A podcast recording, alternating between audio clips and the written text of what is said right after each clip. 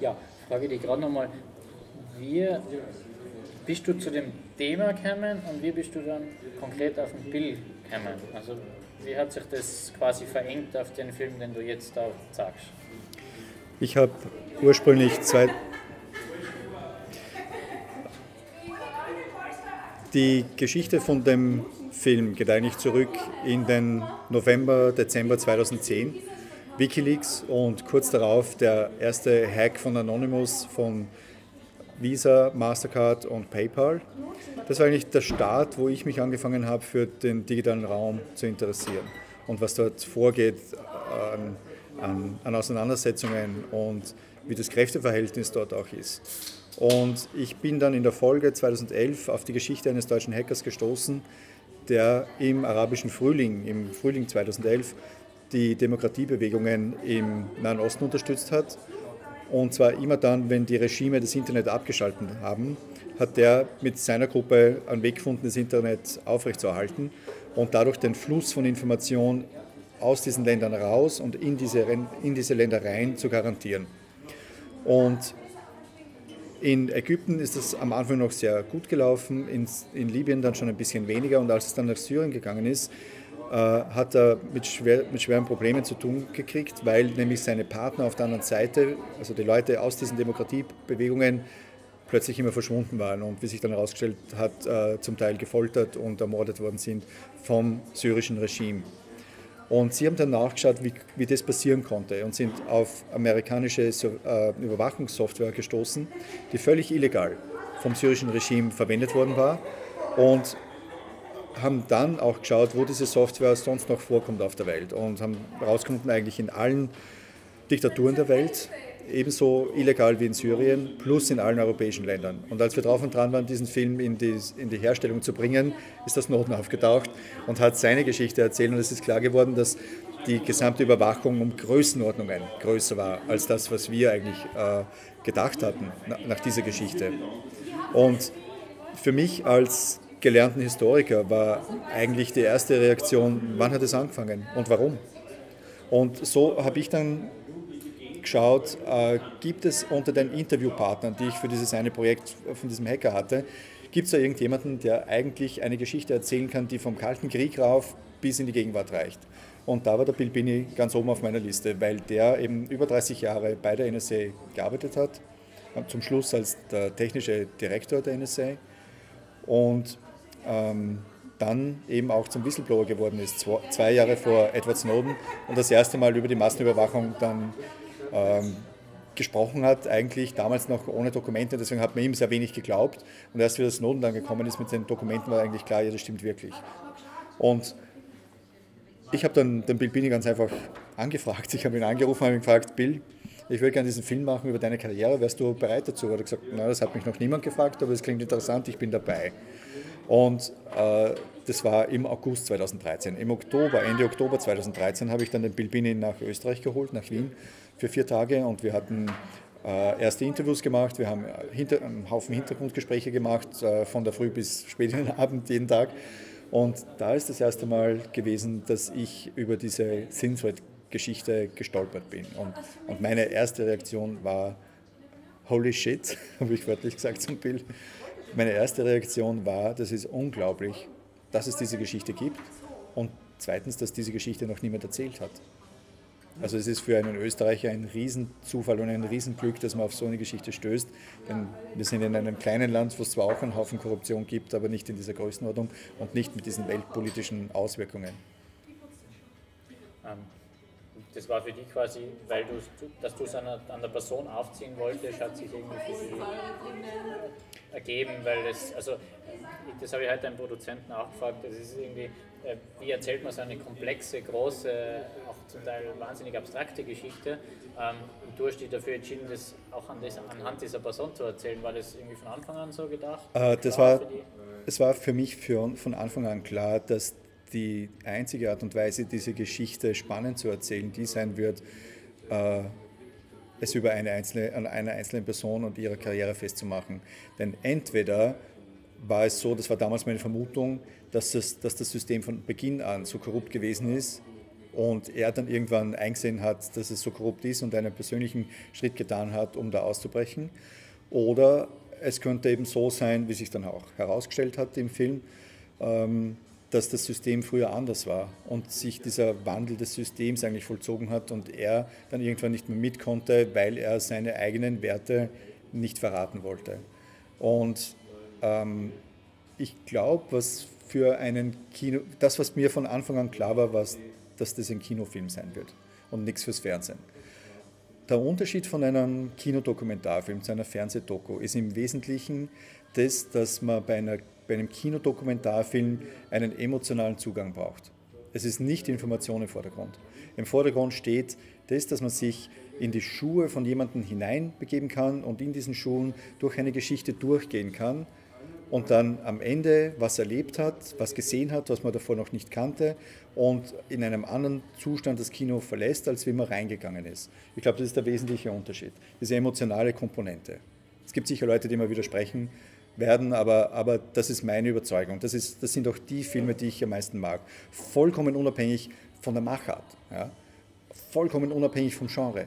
Das kann, das kann genauso ein, ein sehr gut gemachter Observational Documentary sein, ähm, wo man sozusagen nur rein mit beobachtender Kamera dabei ist, wie sich wie, wie Veränderungen passieren, wie sich was entwickelt, wie sich eine Geschichte entwickelt. Ähm, es kann aber genauso auch sehr stark inszeniert sein. Es kann eine, eine Doku-Komödie sein, so wie die Filme von Michael Moore, die eigentlich mehr äh, zu tun haben, meiner Meinung nach, mit, mit Kabarett als, als mit äh, sagen wir, Dokumentarfilm im klassischen Sinn.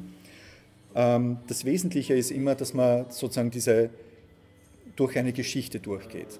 Und ich glaube halt, dass es am Ende, äh, das geht wieder zurück auf mich als Historiker, ich glaube, dass es am Ende immer wieder zurückgeht aufs Allermenschlichste. Und das ist auch bei, den, bei diesen Monstern, die wir in unserer Geschichte vorfinden. Der Hitler war ein zurückgewiesener Künstler. Der Stalin war ein zurückgewiesener Priester. Der Napoleon war ein zu kurz geratener Außenseiter aus der Provinz. Was hat diese Leute angetrieben? Was, was, was waren diese Kräfte, die in ihnen gewütet haben, damit sie zu dem wurden, was sie geworden sind? Und ich glaube, dass, dass man am Ende eben immer irgendwas Menschliches findet, Antriebskräfte, welche Beweggründe das auch immer sind. Und in dem Fall war es für mich halt auch interessant zu sehen, ähm, als ich dann mehr und mehr über diese Geschichte erfahren habe, dass eigentlich die, der Hauptkonflikt, der sich in dem Film abspielt, ist, dass man, wenn man an eine bestimmte Kreuzung anlangt, muss man sich entscheiden, ob man mit der Herde mitrennt oder ob man seinen eigenen Weg geht. Ob man den Weg aller geht, die aber den falschen Weg eingeschlagen haben, oder ob man sagt, nein, aber der richtige Weg geht da anders lang und sich gegen die anderen stellt, mit allen Konsequenzen. Und das ist eine Erfahrung, die wir in Österreich und äh, im, eigentlich im europäischen Kontext alle schon gemacht haben. Es waren fast alle, fast alle Europäer haben eine, eine Geschichte der Unterdrückung gehabt auf die eine oder andere Art, weil fast alle europäischen Länder sind durch ein totalitäres System gegangen, mit Ausnahme der Briten, bei denen ist es schon 400 Jahre her unter Oliver Cromwell und äh, ähm, bei den Franzosen ist es halt 200 Jahre her. Aber im, im Grunde genommen, und das, okay, das Skandinavier nicht, aber im Grunde genommen hier in, in Mitteleuropa und Südeuropa der, der, Faschismus und in Osteuropa der Kommunismus, wir haben alle diese Erfahrungen gemacht. Und die Frage wird immer am Ende des Tages sein, wie entscheidet man sich? Das heißt, am Ende steht immer eine moralische Frage. Und das, das war auch das, was sich bei der Arbeit am Film immer mehr stärker herauskristallisiert hat, war, im Wesentlichen geht es ja nicht um Technologie, es geht nicht um, um Überwachung als solche, sondern es geht um die Moral, die, die einen zum, zum, zu, ein, zu einer Art des Handels äh, bewegt oder zu einer anderen Art des Handelns bewegt. Und ich würde eben sagen, das zentrale Thema von meinem Film, also das, was für mich während der gesamten Herstellung äh, das zentrale Thema war, war das Thema der Integrität weil du gesagt hast, die Form, eben unabhängig von der Form, ähm, wie hat sich dann für dich die, die Form von dem Film irgendwie ergeben? Ähm, man, dass es jetzt keine, keine, keine Undercover-Observation werden kann bei dem Thema, das liegt nahe. Aber wie hast du irgendwie die Form gefunden und welche Elemente hast du quasi zu den Interviews äh, irgendwie drumherum gebaut und wie hast du es dramaturgisch gestaltet, dass es für die irgendwie fürs Publikum äh, greifbar wird oder emotional wird. Was hast du da für Sachen verwendet, für Elemente? Also für, für mich ist, wenn ich auf eine Geschichte stoße, die erste Frage einmal, äh, für mich ist, wenn ich auf eine Geschichte stoße, die erste Frage, welches Genre wird es sein? Ja? Wird es eher äh, Komödie sein? Wird es eher ein Drama sein? Äh, wird es eher eine, ein, ein Thriller sein oder wird es eher ein, ein, ein, Drama im amerikanischen Sinn sein, also dass es sozusagen um, um äh, menschliche Komponenten geht, die gegeneinander ausgespielt werden. Äh, es ist im Grunde genommen lag es auf der Hand, dass bei dieser Geschichte aus dem Innersten der NSA eigentlich das nur eine Art Polit-Thriller werden konnte, weil das, weil das Genre so ist und weil, weil, weil ich dabei von einem Kontext ausgehen konnte, also von einem Kontext des Rezipienten, des, des Zuschauers, der gewohnt ist, diese Spionagefilme zu sehen. Ja, also den Jason Bourne und den James Bond und den Ethan Hunt und aus allen diesen amerikanischen Filmen.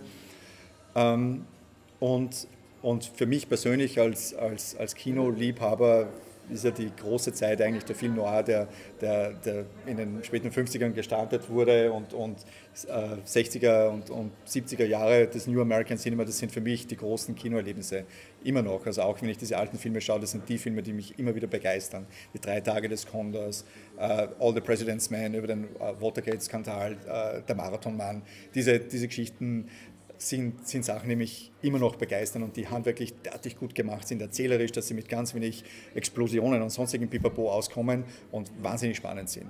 Also das heißt, äh, diese, diese, dieser Zugang war von vornherein schon so, dass ich gesagt habe, okay, ich, erstens mal, wir werden wenig Explosionen und solche Sachen haben und keine Verfolgungsjagden und keine Action-Szenen. Ähm, das heißt, wie kann man die Spannung aufbauen und eigentlich lag es dann auf der Hand, auf diese Art von einem Polizthriller zurückzugreifen. Und das ist aber jetzt nicht was, was wir dem Thema übergestülpt haben, sondern es war was, was eigentlich da schon drin irgendwie, das war schon aufgelegt auf eine bestimmte Art und Weise. Und da musste man das halt herausarbeiten. Und ich glaube, die größte Schwierigkeit, die wir gehabt haben, war, dass wir einerseits diese Thriller-Erzählung hatten von diesem äh, Programm, also eigentlich von dieser Terrorgefahr, die ab 1993 äh, diesem Anschlag auf das World Trade Center im Raum gestanden hat und eine Lösung dafür zu finden, und dieses Problem zu lösen und das dann aber durch Verrat verhindert wurde, weil die eben das Programm abgeschossen haben, weil es zu billig war. Das, die zweite Geschichte ist aber auch eine, eine historische Geschichte der Entwicklung vom analogen, greifbaren, äh, sehr sinnlichen zum vollkommen amorphen ähm, digitalen rein damit man aber auch das Digitale verstehen kann und unser Digitale und das, was wirklich passiert bei Überwachung, auch verstehen kann. Eine dritte Erzählhandlung war dann auch die, äh, die Geschichte einer Gruppe, die sich gefunden hat, einer Gruppe von Leuten, wo am Anfang der Bilbini halt ganz, ganz allein gewesen ist und dann eben die Partner gefunden hat, die letztendlich auch zu seinen Schicksalsgefährten geworden sind, indem dann das System sozusagen zurückgeschlagen hat. Äh, eine weitere Geschichte war eine Geschichte, die ähm, würde ich sagen, vom, auch ein, ein, eine, eine ständige Geschichte vom Kampf gegen das System, die sich, sehr schon, die sich schon sehr bald in Bilbinis eigener Karriere gezeigt hat, weil er einfach anders gedacht hat als alle anderen. Und er dauernd in Widerstände gelaufen ist und sozusagen der größte Widerstand war dann am Schluss, äh, wo sozusagen in die, wo, wo ihn dann die Führungsspitze der NSA äh, kalt sterben lassen hat, mehr oder weniger. Und all diese Ebenen in eine Erzählung zu bringen, das war die wirkliche Kunst. Und da geht meiner Meinung nach ein, ein, ein riesiger Anteil dran, dass wir das geschafft haben, auf, das, auf die packende Art und Weise zu gestalten, wie, dann, wie es dann im Film daraus geworden ist. Geht zurück auf Jesper Osmond. Das ist mein, das ist, der, der ist ein Cutter und uh, Story Storytelling-Experte aus Dänemark, der sehr, sehr viel mit Dokumentarfilmen, mit internationalen Dokumentarfilmen arbeitet, mit dem ich befreundet bin seit meinem letzten Film über Lobbying in Brüssel. Und den habe ich äh, äh, an Bord holen können und mit dem haben wir dann den Film vom, vom Rohschnitt in, den, in die fertige Version gebracht. Und also ich muss sagen, wahrscheinlich geht alles, was wirklich spannend drin ist, zurück auf den Jesper, weil der ist einfach kann. Ja, das ist ein, ein grandioser Dramaturg in diesen, in diesen kleinen, in, in den kleinen Details. Ähm, ganz am Anfang natürlich war die Überlegung sozusagen, in welche Richtung polen wir den Film hin. Und das war die Arbeit, die ich mit Michael Seber gemeinsam gemacht habe, der als Dramaturg von Anfang an dabei war und wir gesagt haben, okay, welche Teile aus dieser Gesamtgeschichte sind überhaupt interessant für uns? Und wenn wir diese, wenn wir diese Teile haben, äh, was sind jetzt die Prioritäten? Das war sozusagen, was ganz am Anfang gestanden ist. Aber letztendlich war es zwei Jahre lang ein Ringen um die Story. Ähm. Also von der Formensprache vollkommen, das vollkommen unabhängig von der Formsprache. Also, dass wir Reenactments drin haben würden, war klar. Ich wollte gerade fragen, was, was, für, was für Bilder äh, habt ihr versucht zu finden? Ja. Ähm, eben, man sieht die, die, die Informanten vor der Kamera Fragen beantworten. Aber was für Bilder habt ihr dann versucht zu finden, um eben, wie du sagst, das eben zu einem Kinodoku auch irgendwie zu gestalten? Ähm, was jetzt bei dem Thema nicht gerade die leichteste Aufgabe ist, da Bilder zu finden, denke ich, oder? Interviews sind für mich etwas vom archetypischsten des Erzählens an sich überhaupt. Das ist das Lagerfeuer, wo man sich Geschichten erzählt ohne dass jetzt ein, Frage, ein Interviewer oder Fragesteller vorkommen muss unbedingt. Ja, das finde ich meistens störend. Außer es ist jemand genialer wie der Aaron Morris, dann lasse ich das zu. Aber in der Regel funktioniert es nicht so gut. Aber das ist für mich was ganz was Archetypisches, wo wir uns darauf einlassen, dass uns jemand eine Geschichte erzählt, die für den, den man da sieht, relevant und wichtig ist. Das ist sozusagen das, das erste Element. Und es war klar, dass wir das so machen würden. Ohne Kommentar, ohne Voiceover, äh, nur mit kleinen Textinserts äh, am Schluss, äh, die notwendig sind, um zu verstehen, wie diese Geschichte aufgelöst wird und mit den Jahreszahlen, um sich zu orientieren in der Chronologie. Das zweite war, es ist eine historische Geschichte und es gibt keine Sekunde historisches Bildmaterial zu Bilbini bei seiner Arbeit. Da ist die Frage, was macht man dann? Und ich habe gesagt, okay, wenn wir ganz vorsichtig arbeiten mit Reenactments und sagen, wir tun jetzt nicht das Drama inszenieren, sondern wir inszenieren Situationen, wir inszenieren äh, Handlungen im kleinsten, im, im, mit sehr viel Makroaufnahmen, wo eigentlich nur die Atmosphäre transportiert wird. Ähm, eine, eine Atmosphäre des, des Geheimnisvollen, wo man aber doch genug sieht, um mitzukriegen, äh, wie die Arbeit eigentlich ausgeschaut hat ähm, das heißt, auch wenn man sieht, wie da mathematische Formeln aufgeschrieben werden, die haben so ausgeschaut. Das sind echt, wir haben den Bill Bini vor Ort gehabt, der hat uns die Sachen aufgeschrieben. Das sind jetzt nicht konkrete, spezifische Formeln, die er für bestimmte spezifische Fälle, die er bearbeitet hat, verwendet hat. Aber es ist wirklich, so hat es wirklich ausgeschaut. Das ist echt. Ähm, das andere war, dass wir gesagt haben, wir können aber nicht den ganzen Film mit Reenactments machen, weil da haben wir einen Spielfilm, der sozusagen ein Fake-Spielfilm, das wollen wir auch nicht haben, sondern was wir brauchen ist, um die Emotion zu transportieren, ist, wir brauchen eigentlich Bilder der Leute selber, also unsere Protagonisten, das sind hauptsächlich diese fünf Leute und ähm, da haben wir gesagt, wir müssen, wir versuchen das so zu inszenieren, dass wir Analogien schaffen, im Heute, im Jetzt, wo die Kamera auch einmal auf dem Gesicht ruhen kann und seine Persönlichkeit anfangen, einfangen kann, wie er was macht. Wenn man jemanden beobachtet und zusieht, ja, wie äh, jeder, der Kinder hat oder, oder, oder auch der, der Kinder kennt und denen zusieht, ja, es ist ja faszinierend, welche, welche Ausdrücke man da alle mitkriegt, wenn die sich mit irgendwas herumplagen. Im Grunde genommen haben wir dann gesagt, wir müssen Szenen äh, schauen, zu kreieren, Situationen zu kreieren, wo er etwas macht, das analog ist zu dem, was er damals gemacht hat. Das heißt auch, ähm, zum Beispiel, es gibt eine Szene, wo es darum geht, wo er seinen Mitarbeitern klargemacht hat, dass, das, dass die Größenordnung von dem Problem diese Leute in der Masse der Kommunikation zu finden, ein, ein kleines Problem ist im Vergleich zu dem, was sich im Weltall abspielt. Und er hat uns erzählt, ja, er hat schon als Kind, eines seiner Hobbys war, mit dem Teleskop den Himmel zu beobachten und er interessiert sich sehr für, für, für, für das Universum, für den Weltraum, für all diese Sachen, auch die Philosophie dahinter, auch die Physik dahinter. Und haben gesagt, okay, hast du noch so ein Teleskop? Er hat gesagt, ja, ich habe noch eins in der Garage, das habe ich sicher schon 20 Jahre nicht mehr in der Hand gehabt, aber das bauen wir auf. Und dann haben wir ihn gefilmt dabei und, und er ist auch wirklich wieder voll mit, der, mit der ganzen, dem ganzen Eifer dabei gewesen. Solche Szenen haben uns dann eigentlich dazu verholfen, dass wir an die Emotionen in den Gesichtern unserer, unserer Protagonisten rangekommen sind. Und dann haben wir noch gebraucht den historischen Kontext. Um Bilbini war in seinen, in seinen 35 Jahren Arbeit für den, für den Nachrichtendienst involviert in größte weltpolitische Ereignisse. Und es hat angefangen vom Vietnamkrieg, ist weitergegangen mit der Invasion äh, und dem Ende des, mit der Invasion der Tschechoslowakei und dem, der Niederschlagung des Prager Frühlings. Es ist weitergegangen mit dem Yom Kippur-Krieg, der, der, russischen Invasion in Afghanistan. Äh, dann war noch Tschernobyl, das ist nicht im Film drin, aber da war er auch äh, beteiligt. Und äh, dann letztendlich auch der, der Zusammenbruch äh, der Sowjetunion.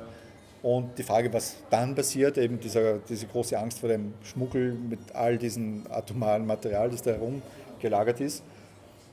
Und wir haben gesagt, okay, wenn wir es schaffen, diese, diesen Kontext an Bildern festzumachen, die alle kennen, dann, dann kann man das auch zuordnen. Und das ist sozusagen der Teil, den wir dann wirklich mit Archivmaterial bewältigt haben und wo wir versucht haben, aus Nachrichtenmaterial das so zusammenzuschneiden, dass es, dass es einen, einen tieferen Sinn gekriegt hat. Nachrichtenmaterial ist oft sehr, sehr oberflächlich. Und um eine, um eine tiefere Geschichte zu erzählen, ist es notwendig, das so zu, zu rearrangieren, dass man zwar die, die Authentizität des Materials hat, aber gleichzeitig auch diese tiefere Bedeutung von dem, was damals passiert ist, transportieren kann. Und ähm, das gilt jetzt für die Puristen des Dokumentarfilms. Es gibt keine Möglichkeit, die Wirklichkeit einzufangen. Ja? Es ist alles eine Rekonstruktion der Wirklichkeit. Ich nehme nur das auf, was in meinem Blickfeld, das im Blickfeld der Kamera ist und nicht, was gleichzeitig dahinter passiert. Also das heißt, in dem Fall ist natürlich jegliche Arbeit an diesem Material eine, eine, eine kreative Arbeit, ein kreatives Rearrangement von Puzzleteilen zu einem größeren Gesamtbild. Und ein Beispiel möchte ich da geben. Äh, wir haben zum Beispiel, es ist eine Szene mit diesen äh, Anschlägen in Ostafrika, diesen Bombenanschlägen drinnen, wo man gemerkt hat, okay, diese, diese arabischen, äh, diese, diese Al-Qaida-Extremisten ähm, kommen, rücken uns näher, rücken den Amerikanern auf den Pelz sozusagen.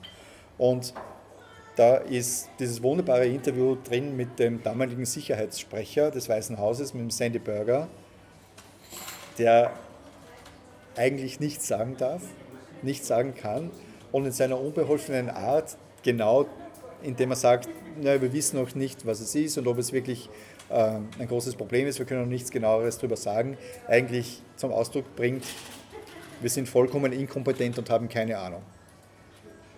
Und diese Art der, der, des Rearrangements ist eigentlich das, was, was auch in diesem Archivmaterial ein, ein, den, den tieferen Sinn gibt. Und äh, wie immer man das Material verwendet, es ist nie eine Beliebigkeit drinnen.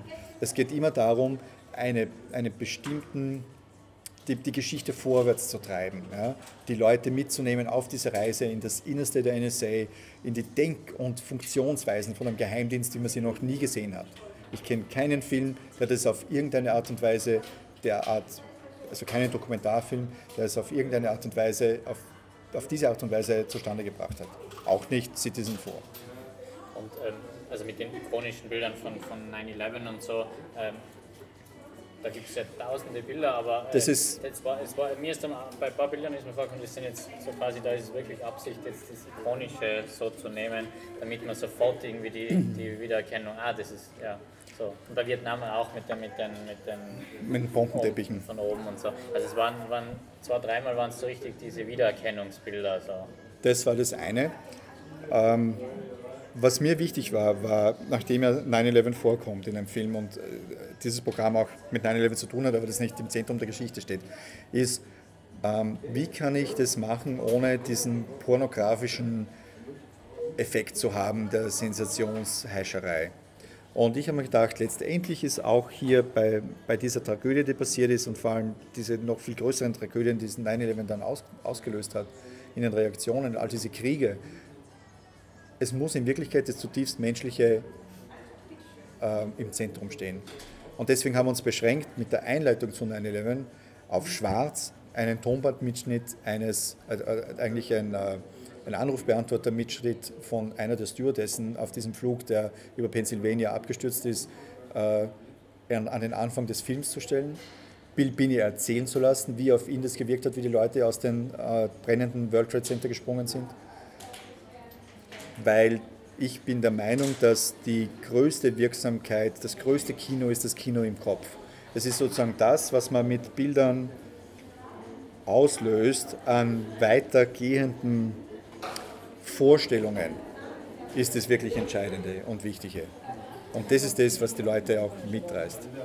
Und, bei dem, und als es dann darum ging, wirklich zu zeigen, wie das World Trade Center eingestürzt ist, habe ich mich dafür entschieden, nicht die üblichen Aufnahmen zu verwenden, sondern Aufnahmen von einem Helikopter von ganz weit weg, sodass man das Gesamtbild hat, dass man sozusagen auch nicht diese, diese pornografische Darstellung hat von diesem, von diesem Blitz, wie die Flugzeuge einschlagen und, und dann von, wie die Leute davonrennen, sondern einfach von ganz weit weg. Aber das Ganze unterlegt mit der Stimme der Menschlichkeit einer Reporterin, die eigentlich während sie ihre Arbeit zu tun versucht, niederbricht, weil sie sich dessen bewusst ist, wie groß diese menschliche Tragödie ist, die da sich gerade abspielt. Und das steht natürlich auch in einem riesigen Kontrast zu dem Verhalten der NSA-Führung gleich in den Tagen, also in, am Tag nach, nach 9-11 und den folgenden Tagen, wo die nur ans Geld denken und ansonsten nichts. Also die zutiefste Unmenschlichkeit und eigentlich Kälte und, und auch in einem gewissen Sinn Grausamkeit und Respektlosigkeit gegenüber den Opfern und der Tragödie, die gerade passiert ist, um das auch stärker zu, zu kontrastieren und zu zeigen, äh, man hat jetzt diese zutiefst menschliche Tragödie, wie geht man damit um? Und der Bill Binney ist der, der dieses menschliche Drama menschlich auffasst und menschlich behandelt. Und da ist eben genau dieser Scheideweg. Und die anderen denken nur an die Kohle und an sonst nichts. Ja, vielleicht als, äh, also was, was aber in Graz bei der Premiere kurz angesprochen ist, ähm, so als Abschluss, du hast den Film jetzt fertig, du präsentierst ihn. Ähm, äh, ein, ein, eine Sache muss ich noch sagen. Was von Anfang an eigentlich auch klar war, war, dass diese Geschichte eigentlich eine Hollywood-Kinogeschichte ist.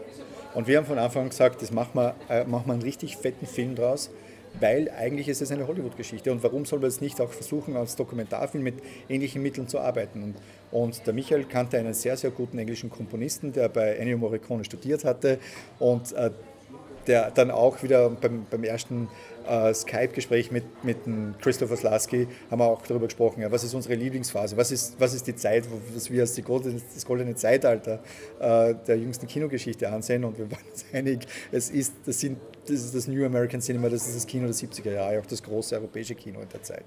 Und, ähm, die, und ich habe gesagt, ich will genau so einen Soundtrack.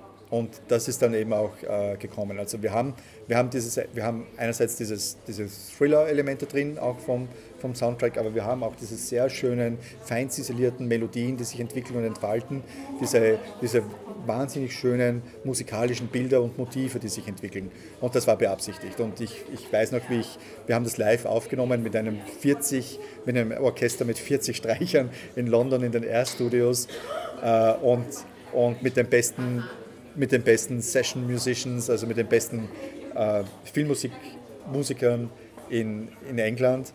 Und als die angefangen haben, das erste Stück zu spielen, habe ich zu heulen begonnen, weil es so schön war.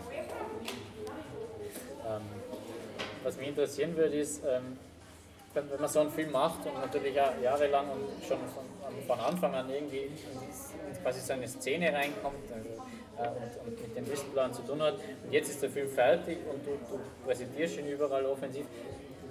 Wie versuchst du denn jetzt quasi meine, jeder Filmemacher hat das Bedürfnis, den an die Leute zu bringen, aber bei so einem Film ist wahrscheinlich das Bedürfnis noch viel auf, auf einer zweiten Ebene einfach viel politischer. Und ihr habt zum Schluss vom Film habt ihr die Website, ähm, also so quasi ist da jetzt nochmal ein bisschen eine andere Anstrengung dadurch, dass du an dem Film jetzt überall rumfährst und das es wirklich noch vielleicht mehr präsentierst, als es als bei, anderen Doku oder so oder bei anderen Filmen. Wie, so, wie, was, wie, geht der Film über sich hinaus jetzt am Schluss so quasi? Oder was macht ihr damit? Ähm, was man als Filmemacher lernen muss, ist, dass man loslässt und der Film ein Eigenleben entwickelt. Und das ist in der Zwischenzeit schon passiert. Also nichts von dem, was wir geplant, haben, äh, geplant gehabt haben, nichts von dem, was wir geplant hatten, ist irgendwie so passiert, sondern es hat eine totale Eigendynamik gekriegt, weil der Film in erster Linie viel weniger als politischer Film wahrgenommen worden ist, als als Film an sich und wir dann auch nicht bei diesen politischen Dokumentarfilmfestivals gelandet sind, sondern eigentlich bei großen internationalen Filmfestivals, wo wir mit Spielfilmen konkurrieren und äh, sehr, sehr gute Wertungen auch in der, in der Publikumsbewerbung gekriegt haben. Das war in Rotterdam so, das war in Palm Springs so, das war jetzt, das war jetzt in Boulder, Colorado so, das war in Portland, Oregon so. Äh, wir sind eingeladen zu einem Filmfest in Deutschland, dessen Namen ich noch nicht sagen kann, aber es ist ein großes und ein schönes. Und die und, und das Gleiche gilt für, für Italien und wahrscheinlich auch in England, äh, wo, wir, wo wir noch auf die Bestätigung warten, aber wo es sehr wahrscheinlich ist. Und damit haben wir überhaupt nicht gerechnet gehabt. Also, dass der Film als Film wahrgenommen wird und auch die Art von Publikum, die er findet. Das andere ist aber, als Filmemacher habe ich alles reingesteckt, mein ganzes Können und meine ganze Kreativität und, und das wunderbare Team, das ich gehabt habe, mit dem ich den Film machen durfte. Wir haben alles reingesteckt, dass der Film möglichst filmisch wird, ja, dass er großes Kino wird. Und damit ist eigentlich dieser Teil der Arbeit zu Ende. Als Staatsbürger, als Bürger, als Mensch kann es mir nicht egal sein, ob bei uns die Demokratie den Bach runtergeht oder nicht. Und das ist die andere Geschichte. Das ist die Geschichte, wo ich sage, der Film als Film ist eine Geschichte, die geht von A bis B. Und dann fängt eine neue Geschichte an, die mich als Staatsbürger betrifft, die den Bill Binney betrifft als Whistleblower und als äh, eigentlich, äh, wie soll man sagen, als, als, als Aktivisten auch in, in bestimmter Art und Weise, dem ich als Bürger mit meinen Kontakten und Connections, die ich habe, helfen möchte, äh, diese, diese Massenüberwachung, die schädlich ist, die unsere Demokratie ruiniert, rückgängig zu machen und durch etwas zu ersetzen, was Maß und Ziel hat, was der Aufgabe und dem Bedürfnis nach Sicherheit gerecht wird, aber gleichzeitig nicht unsere Freiheiten über Bord schmeißt. Und daran haben wir gearbeitet. Und natürlich ist auch jede Botschaft, die ich mitbringe, eine politische Botschaft. Es, der Film ist ein Film und den soll man als solchen genießen und ich, und ich hoffe, dass die Leute ihn auch als Film genießen. Aber danach geht es weiter und man muss sagen, so, ich habe jetzt diese Reise in Sinnes der NSA gemacht, ich habe gesehen, die versinkt in Korruption, wie kommen wir da wieder raus? Es betrifft nicht nur die NSA, es betrifft alle europäischen Länder und sämtliche Demokratien auf der Welt, weil die haben das alle nachgemacht. Das betrifft auch Österreich. Auch wir haben, eine, eine, wir haben das Staatsschutzgesetz, das ist eine Reform unserer Geheimdienste. Und auch da geht es darum, wie, wie, wie, gehen wir in die Zukunft? Ja? Wer, wird, wer wird da die Oberhand haben? Werden es wir sein, die Bürger? Wird es der Rechtsstaat sein? Oder wird es eine kleine Gruppe von Bürokraten mit ein paar vorgeschalteten Firmen sein, die innerhalb des Systems eine ungeheure Macht an, eine Machtzusammenballung in der Hand haben, wie sie in, in der Geschichte noch nie vorgekommen ist? Und natürlich ist es mein Anliegen, dass, dass das nicht passiert. Aber ich glaube, das muss das Anliegen von einem jeden sein, der irgendwie, dem, das, der, dem die Demokratie am Herzen liegt, dem, dem es am Herzen liegt, dass wir nicht nach Hautfarbe, nach Rasse, nach, nach Religionszugehörigkeit, nach kulturellem Background oder so wie beurteilt werden, sondern nur, wie wir uns als Menschen verhalten, äh, als gute Menschen oder als schlechte Menschen. Ja. Das ist eigentlich so das, das Wesentliche. Und ich glaube, es gibt nichts, es gibt keinen Bereich des Lebens, der nicht politisch wäre. Life is fucking political. Das ist so. Auch wenn es die Leute nicht glauben. Und wenn sie glauben, sie können sich da raushalten, sind sie stille Teilhaber der anderen Seite. Ja, der, der Bill hat halt eh gesagt, äh, eigentlich hätte Good Citizen irgendwie auch, wäre auch irgendwie alternativer Titel irgendwie nicht der, der, der, Titel, der Titel ist auch mit bewusst, der Titel ist auch ganz bewusst gewählt worden, äh, weil ich, weil wir gesagt haben, wir werden sicher in eine Konfrontation geraten, äh, auch in der, in der Öffentlichkeitsarbeit, wenn wir mit dem Film in Amerika rauskommen, mit den Gegnern, mit dem System. Und wenn Bill a Good American ist, sind die anderen automatisch Bad Americans.